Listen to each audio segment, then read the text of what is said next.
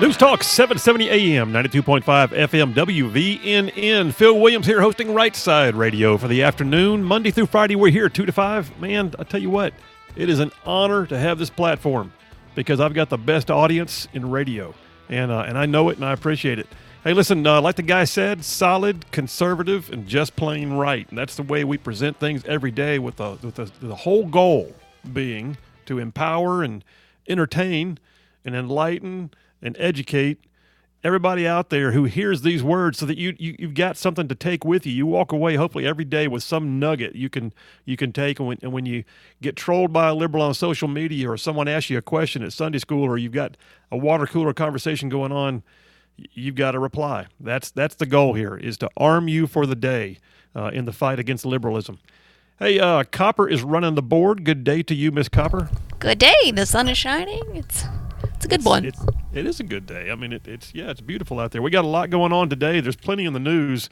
Uh, I like to say it continues to be a target-rich environment. I don't think as long as Biden's in office, I'm going to have any lack of things to talk about.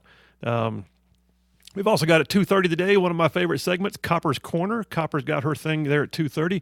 Uh, we've got a guest, uh, Congressman Mo Brooks will be on at 3 p.m. to talk about this eviction moratorium, which we're going to be unpacking quite a bit today. And then at 4 p.m., one of those uh, one of those great moments that I enjoy every week, the Grand Council. Myself with uh, Dale Jackson and Jeff Poor. We're going to go ahead and ping each other with questions for about a half hour and see how we do. But uh, for right now, I, I got to tell you, I'm, I'm looking at the news, and you know, the last thing I checked, we're still a nation of laws, right? I mean, that's what separates us from many of the come and go regimes of history. Uh, unlike so so many of them before, and some now, in the U.S., the little guy has rights. Your ability to be protected by the terms and conditions of a contract, all right, a contract. I'm an attorney. I can tell you this is a huge piece of our society. Your ability to be protected by the terms and conditions of a contract, it's just as strong for the layman as it is for the expert. Likewise, your ability to own land, actual color of title, they call it, to real property, it's just as strong for the layman as it is for the expert. Unless and until we cease to be a nation of laws. Now, I got to be honest with you. I had an experience, and, and I, I, feel like I've told the story, and I hope I haven't on this show. Uh, but uh, you, you, know the fact that I was uh, uh in the military and I served um, uh, in a variety of components in special operations. Uh, in Afghanistan, I was there at the beginning of the war, occasionally riding horses, had the beard, the whole thing, lived among the Afghan people. It was my special operations civil affairs team, with co-located with a an ODA from a special forces group and, and we lived among the Afghan people in an area called Kunduz. Combat operations and civic action together were combined to, to, what we call civil military operations. I could be doing a raid one night or a tactical resupply airdropped out of the old Soviet airstrip, and the next day I'm helping to build a girls' school, trying to uh, you know win the hearts and minds of the people and, and show them it was a new day. It was a weird life. But in doing that, one of the things that we wanted to do was show women of Afghanistan that they were going to be valued again because the Taliban had so subjugated the women of that of that that country. And so I, I had a contract underway. I say contract. Keep this in mind. This is a third world country with with more, uh, you know, livestock on the streets than you had cars. But nonetheless, I had a contract underway to redo a girls' school. The Taliban had made it into a barracks. And, and at the same time, I hired a ton of carpenters to build desks because the, because the Taliban had burned all the desks. And um, this is underway. And they were so excited. The girls were already going to school, sitting on the concrete floors, uh, waiting one day for their desks. And then I heard that General Miralam, one of the Afghan strongmen who lives in the area, had shut off the contract to build the desks. Now, this is not like, you know, you went down to, you know, the the big wood shop and you hear all the saws. This is these are like little guys in kiosks on a dirt street in Kunduz, Afghanistan, plugging away because they suddenly had the opportunity to make a living. And they're building these desks, and General Miralam has now shut it off. All right. So I I I get game on, and we my, my interpreter and I and a security team we we went over to Miralam's headquarters, his compound. It was it sort of felt like stepping into Jabba the Hutt's throne room, if you know what I mean. All his entourage standing around, people who were his yes men, and and bottom line is I, I sat there with with General Miralam, and I and I went back and forth with him, and, and through my interpreter, I'm telling him you can't just do that. And he said, It is my job to do this. This is what I do. In Afghanistan, I am the strong man here. I am the warlord. I will take care of these things and make sure these contracts go well.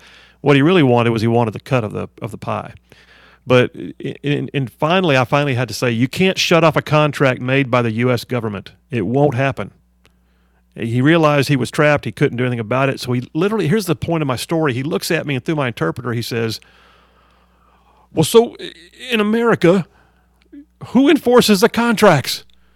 It was an easy answer for me. Through my interpreter, I said, The lawyers. When my interpreter heard that, he looked at me again. He goes, Excuse me, sir? I said, The lawyers. He tells that to Miralam. The whole room broke out laughing. That was the silliest, most ridiculous thing they had ever heard of. You know why? Because they had no respect for the rule of law. You see, I knew back home we were solid. If you've got a contract, a meeting of the minds expressed in its terms, executed by the parties for which consideration has been passed, then absent some kind of an ambiguity or evidence of coercion or some other very specific means by which you could render that thing unenforceable, the four corners of that document represents a binding agreement between the parties, like the ones between the landlord and their tenants. Likewise, you know, equally sacred as a contract is title to land. Ownership by virtue of title is a huge aspect of a functioning society. Since the days of the Magna Carta back in 1215, from which the takings clause of our own Fifth Amendment was derived, the government cannot unilaterally take your land without providing just and adequate compensation a situation that even still would invoke laws that encompass your right to due process and the consideration given to any of your existing contracts or liens or other encumbrances like a mortgage. In other words, your land is your land. And if there's a mortgage on it, it must be dealt with. And if there's a contract on it, that must be dealt with. And if the government determines to unilaterally act in some way as to deprive you of the use and enjoyment of your land, there must be adequate compensation. Period. So, why am I telling you all this? because yesterday we learned the Biden administration could care less. Care less. You see, there's been a thing called an eviction moratorium going on in COVID world. You know, like everything else, you're allowed to change life and society all around you just because of COVID. And the eviction moratorium said that people don't have to pay their rent, but they can't also be evicted. Which means if you're a landlord, you basically lost your rights to the value of the property that you obtained either through hard work or inheritance or whatever that you have title to. The Supreme Court came out and said, okay, that thing can't be extended. It's ending July 31st. You cannot extend it without an act of Congress. The Biden administration decided, though, yesterday, in one of the most feckless examples of failed leadership I have ever seen, President Biden stood there and, like he does sometimes, he kind of whispered to the microphone that he had consulted with numerous, consulted with numerous constitutional law experts and the majority of them advised him he could not extend that thing and expect the extension to be upheld or, or, or survive constitutional muster, but he did it anyway. Now, the vast majority of landlord property owners, those are small scale middle class citizens. Literally. 23 million rental units around this country. 6 million of them are behind on the rent. $42 billion in relief aid has been set aside to try and help those landlords because they are truly mostly built middle class folks. Only 7% or so of that is made it out to anyone. You know why? Because it requires participation of the tenant. And if the tenant won't fill out the paperwork with you, there is no way you're going to get relief. Now, some people who are not paying their rent have legit reasons. I get it. But many do not. The same as people who won't go back to work because they're being paid more by the government not to. Well, too many of them have taken advantage of this situation, just simply not paying their contractual obligations because they know they can get away with it. Meanwhile, the property owner, you know, the one who is living the American dream, is left suffering and facing bankruptcy. Story today is a case in point.